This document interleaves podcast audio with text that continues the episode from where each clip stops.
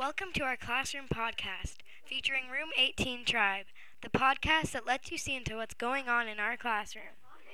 My name is Ava, And my name is Sarah. and we are your guest hosts. This episode is under the mystery series and is titled Guilty or Not. We are detectives from the Wisconsin Detective Service, WDS, in Madison, Wisconsin. We will be helping with the homicide case of Abby Brown. Part 1. On February 14, 2005, Abby Brown, age 18, was found in her Detroit, Michigan home on 25 10th Street. Abby was found about a day after the incident had happened. It was Valentine's Day, and Abby's little sister, Taylor Brown, had gone to a movie sleepover with her friends. Abby was supposed to pick up Taylor the next day, but when she didn't arrive to pick her up, Carrie Buckley, Taylor's friend's mom, offered to bring her home. When they arrived at the house, they said they noticed something suspicious. We decided to interview Carrie to give us the details. Hello, Carrie. How are you? I'm okay, thanks.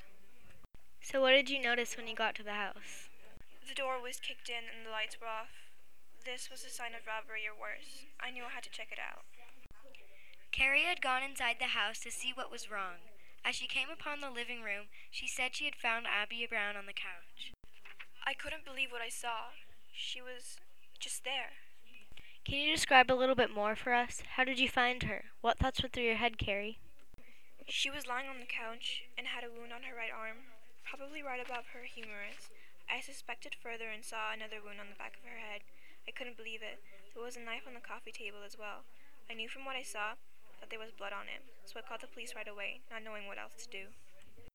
Carrie described how she told Taylor to stay in the car and that the police would be there shortly. Taylor gradually found out, bit by bit, as the police repeated the situation. Carrie said she was very upset. Carrie had called Abby and Taylor's parents. When they arrived at the scene, the police were carrying out a stretcher containing Abby's body. They were horrified as the police described the situation. But the real mystery is who killed the innocent Abby Brown? Right away, the police put up crime scene tape all around the perimeter of the house. But not just the house, at least more than 10 feet in front of the house as well.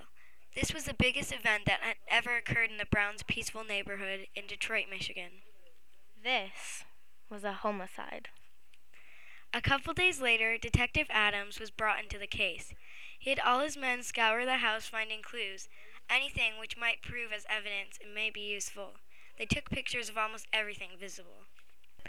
When the detective concluded his search for the day, he was left with the items he had found the bloodied knife, the main item in the homicide, and a sample of hair found in the living room carpet. The evidence was placed in bags. On these bags were given the date at which they had been found, as well as the time, place, who had found them, which case, and to what evidence locker they would be placed in. As the evidence was scanned and examined with highly classified technology, the case had finally found its first two suspects Sophia Wilson, Abby's friend, and Braden Anderson, Abby's boyfriend. We decided to take matters into our own hands and interviewed some of the suspects' friends. The first person we decided to interview was Sophia Wilson's friend, Mason Stewart. Hello, Mason. How long have you known Sophia? Well, yeah, obviously a long time, like, duh. Okay, well, have you noticed her have a change in behavior in the least? At all? Well, like, I don't know. She acts like her normal self. She's really weird, like, really weird, but, like, she's awesome sometimes. Okay, how does she act weird?